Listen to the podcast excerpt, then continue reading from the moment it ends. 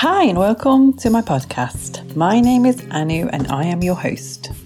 Today, we are going to talk about narcissistic personality disorder and the effect that this condition has on relationships. I'm also going to be sharing my own personal experiences with you. This has been an episode which I've been wanting to record for a while now, due to having been in a couple of relationships with men who had severe narcissistic traits. It was a very challenging time for me as I had lost my confidence, my sense of self worth, and my independence. From being free spirited woman who travelled the world with a fulfilling life to becoming subject to abuse and isolation, I had lost my spirit as well as my internal glow. When I went to the police to report what I had been through and the threats which were upon me, they never quite understood the extent of abuse which I endured, as none of the abuse was violent, even though it wouldn't have been long until violence would have prevailed if I had continued my relations with these men. It gives me and others hope now to see that this disorder has been recognised as a form of abuse, and reported cases are increasing as more abuse is being recognised. We were discussing what forms narcissistic personality disorder presents itself and also the stages of this disorder. NPD, which is narcissistic personality disorder, is an inner experience and behavior characterized by self centeredness, lack of empathy, and an exaggerated sense of self importance. Researchers have suggested that there are at least two distinguishable subtypes of this condition. The first type is of grandiose, overt narcissism, which is characterized by boldness, arrogance, and grandiose personality traits. People with this type are more likely to lack empathy, behave aggressively, exploit others, and engage in exhibitionist behaviors. The second type is of vulnerable covert narcissism, which is characterized by hypersensitivity and defensiveness. People with this type of NPD may seek approval but socially withdraw if it is not given. They may also experience low self esteem. People with NPD may be generally unhappy and disappointed when they are not given the special favours or admiration they believe they deserve. They may find their relationships unfulfilling and others may not enjoy being around them. Meanwhile, unhealthy narcissism relates to a need to feel unique and they are so addicted to feeling important that they lie, scam, cheat, and do anything to get their high. Narcissists may also engage in physical abuse. Even though we are more familiar with the extroverted narcissist, there are also introverted narcissists who derive their sense of superiority from a sense of victimhood. These are individuals that can feel unique because of their emotional distress, and they agree with statements such as, I have issues that no one else seems to understand. These narcissists aren't as showy or grandiose. They want your sympathy and they think that they are the only ones who have ever suffered. Narcissism actually stems from child abuse. When the child was abused, they abandoned who they were, which was their real self, they then may have detached themselves from reality, which created a false self. This false self is completely egotistical and one of self importance and sinister. And with this comes lack of empathy and accountability. To feed the false self, they must feed off people like a vampire. And we call this process the narcissistic supply. They are attracted to empaths, codependents, and highly sensitive people, which is what I am and you may be too. Codependency is usually as a result of rejection or abandonment, lack of love, nurture, and physical and emotional or sexual abuse. So, codependent people would be a perfect supply for the narcissist. Oh, I would like to point out also that the main goal of the narcissist is to manipulate and to devalue people. Narcissism, like psychopathy, occurs on a spectrum and is not an abnormal trait in itself. Many people with above average narcissism will go through life undiagnosed and unchanged since many societies reward the demanding, entitled, and unethical behaviors associated with this personality. Many that may undergo an official diagnosis typically do so as part of a larger psychiatric assessment, and care can include talk therapy, cognitive behavioral therapy, dialectical behavioral therapy and treatments targeted at specific correlative symptoms such as depression. So, so far we've spoken about what NPD actually is and what the common types of it are. We are now going to talk about the effects it can have on your relationships.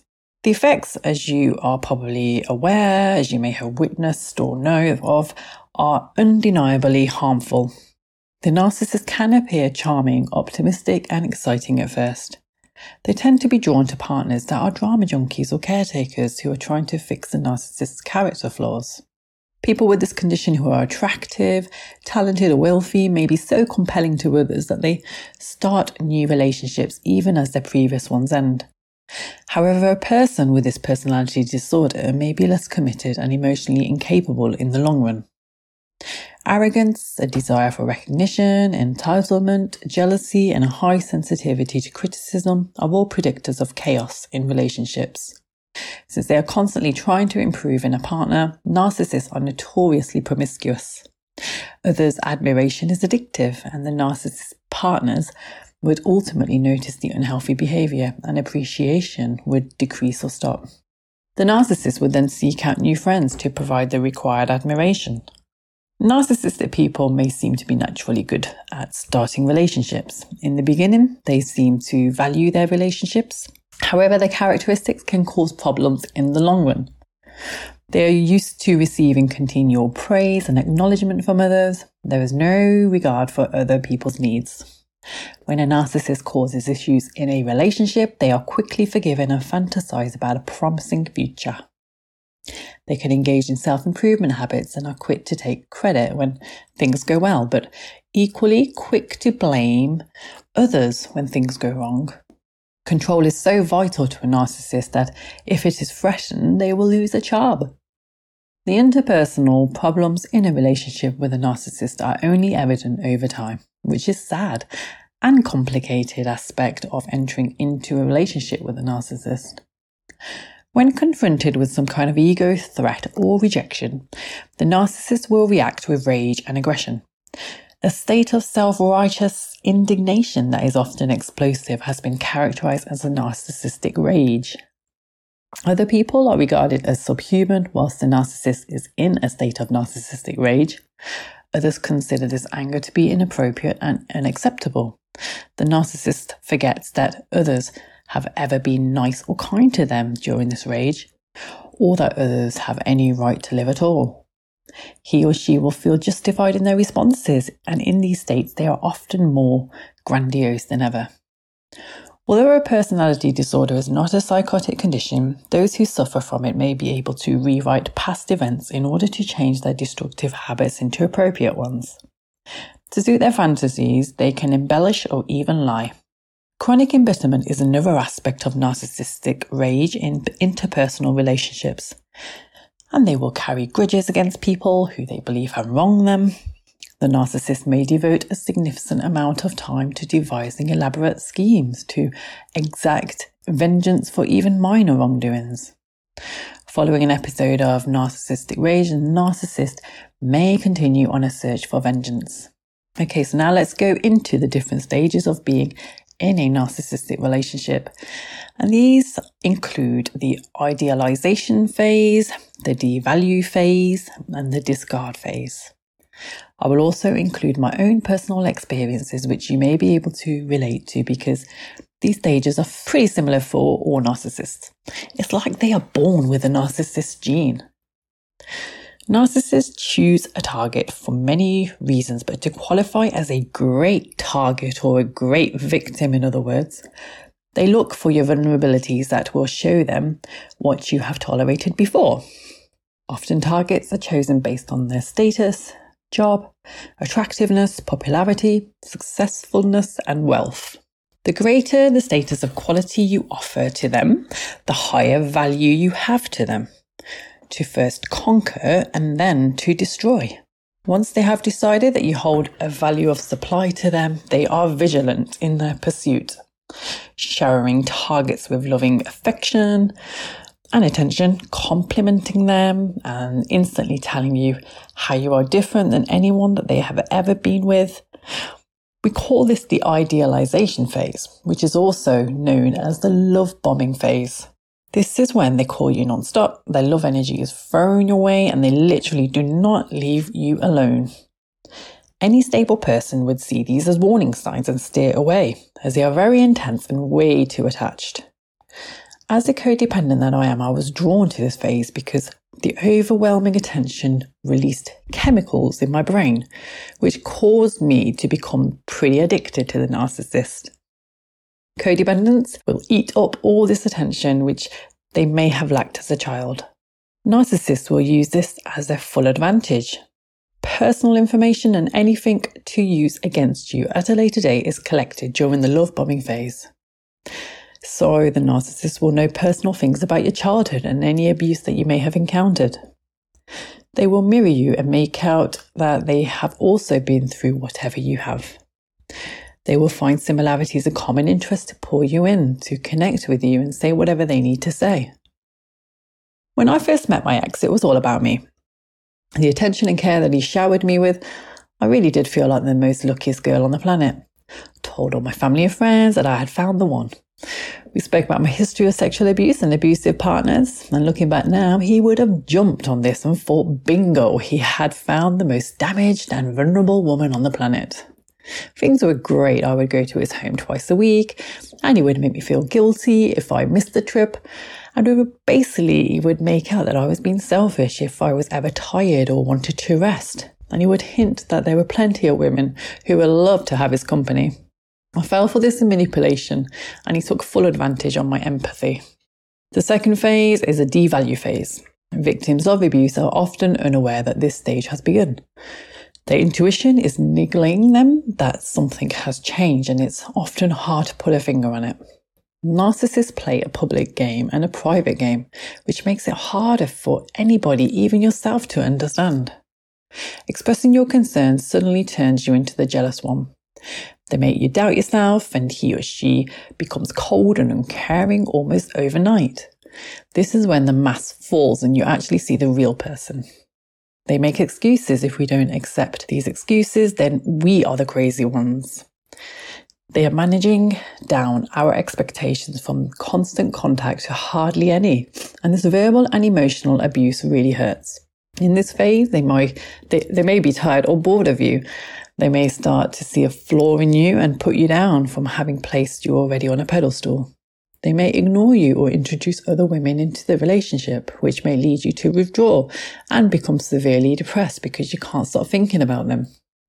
We get needy and they love this. If you give them the silent treatment, then please try to stay away. This will cause them narcissistic injury, which would remind them of any childhood traumas that they might have incurred. A normal person will walk away through a narcissistic rage, and they unfortunately would want the upper hand. They have now become injured and wounded, and everything they do now will be to destroy you and to bring you down. They will sweet talk you then they will also do the silent treatment as a form of abuse and to play games with you. They get a kick out of every time you try to reach out to them. They play it casual and accuse you of being a drama queen with name calling and being immature with you. They push you off. They get cold with you and pretend that nothing is wrong. They triangulate you by bringing others into the relationship. Exes' names may even pop up more. You have to remember that the narcissist is always the victim, and it is always the ex who was the demon that left him. But most often than not, they are usually lying and are the ones who actually mess their ex up. They are no longer a mirror of you and they can't take responsibility for anything that they do. They call us insecure and they enjoy bragging as, as it feeds their ego. Our self esteem takes a hit through the love bombing, which actually kept us connected to the man and this actually prevents us from walking away. They say things like, You don't know me, which is traumatizing that you are so connected to somebody, then have them switch off so suddenly. What they first loved about us, that's what they then hate about us. My ex had already found out all about the abuse which I incurred from a younger age. He had by now met my family and we were discussing a future together. I would move in with him and we would go into a shared business together. He started to devalue me by saying things about my weight and that I would be a Kim Kardashian double if I had lost some weight.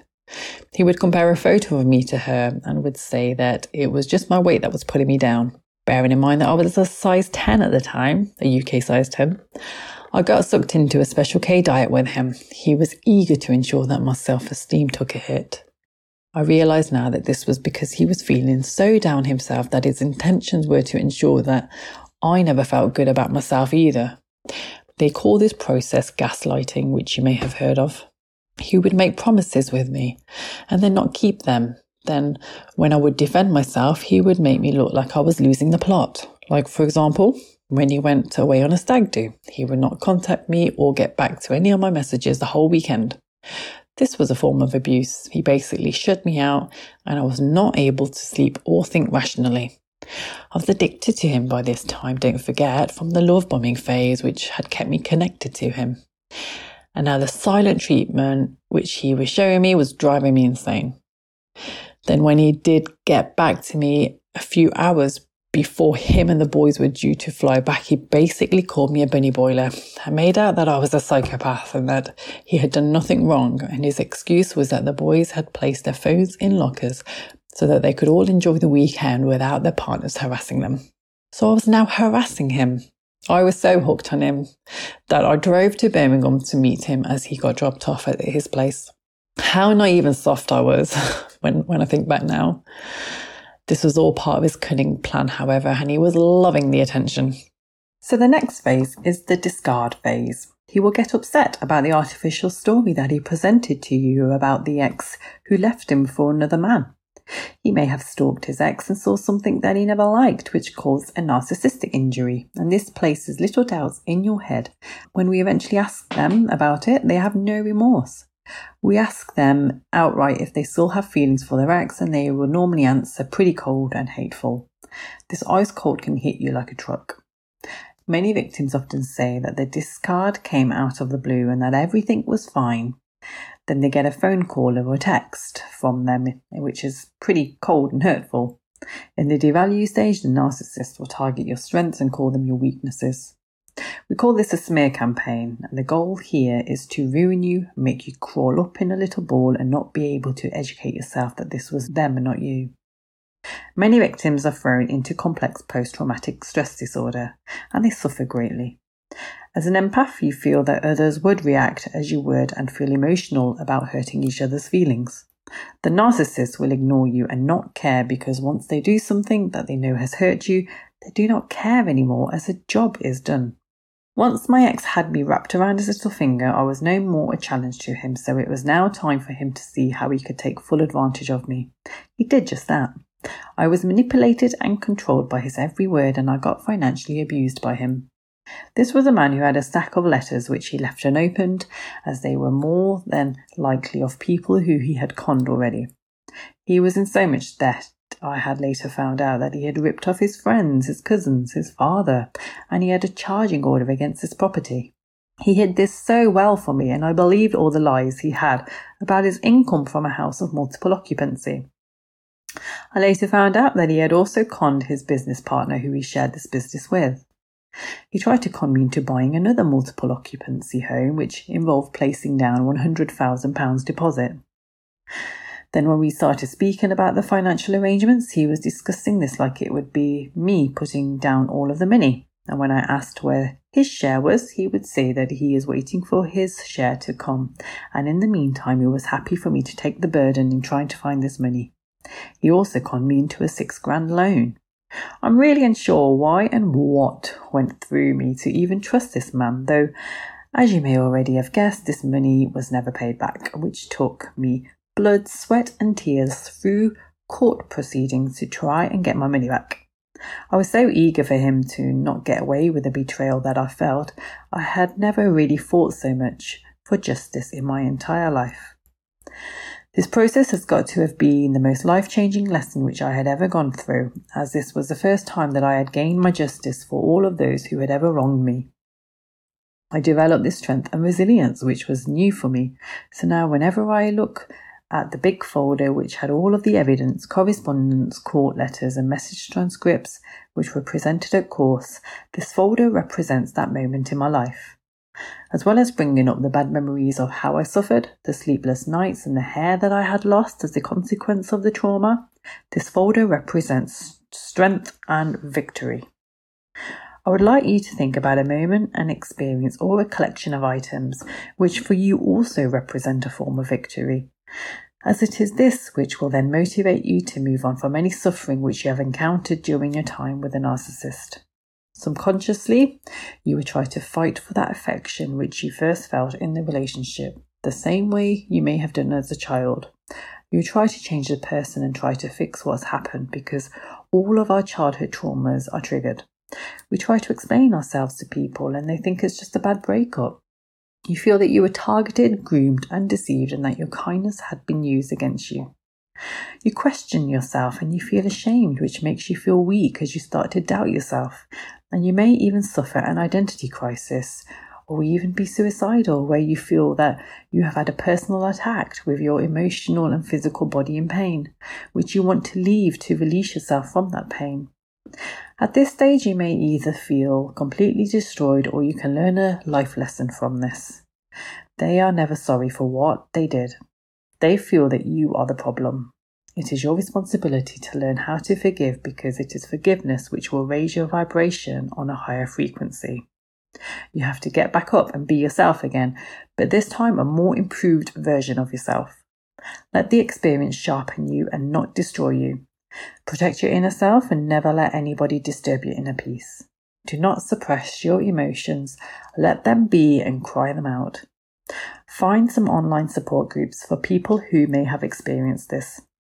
Codependents like us seem to be uncertain or unsure of our feelings, so never let anybody question your reality. Let them know that you are not crazy. The fact that we survived means that we have come through this. Feel the emotions and then ascend. Establish better boundaries. Do not let them in easily. Be the person who genuinely loves you. Get through this and you are on another level of strength.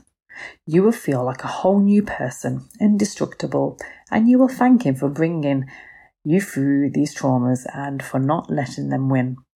My ex was a perfect person for my life and my journey. He was brought into my life for this purpose. Anybody who has done you wrong is their karma. Forgiven does not make you weak. It means you do not deserve to carry the trauma which others have caused. If you are with a partner who displays these behavior attributes which may be affecting your mental health, then please know that help is available. Reach out to me, a friend, or a therapist to talk about what is happening and how you are feeling because it is easy to justify their behavior when under the influence of their control and manipulation. It is easy to ignore your own feelings because you start to question yourself and you may be feeling that you are not good enough. This can be detrimental to your self esteem and self worth and is not how you should be feeling in any relationship whatsoever. While this episode comes to an end, you may want to check out my book, Victim to Victor, now available on audio, and where I have shared my journey of evolving through self help and a determination to cast off my damaging past. My goal is to reach out to fellow survivors of abuse and provide hope and motivation in their lives. I hope that I can help victims transform their lives to become victors and achieve amelioration in the process of discovering the true self. I also have a 12 week self development plan which is free and aims to guide you on your journey to recovery. You can find the link in the description below. Please do like this podcast and tag and share it with somebody who you know may be going through a similar situation. I will be back again with another podcast soon. Until then, take care and stay empowered.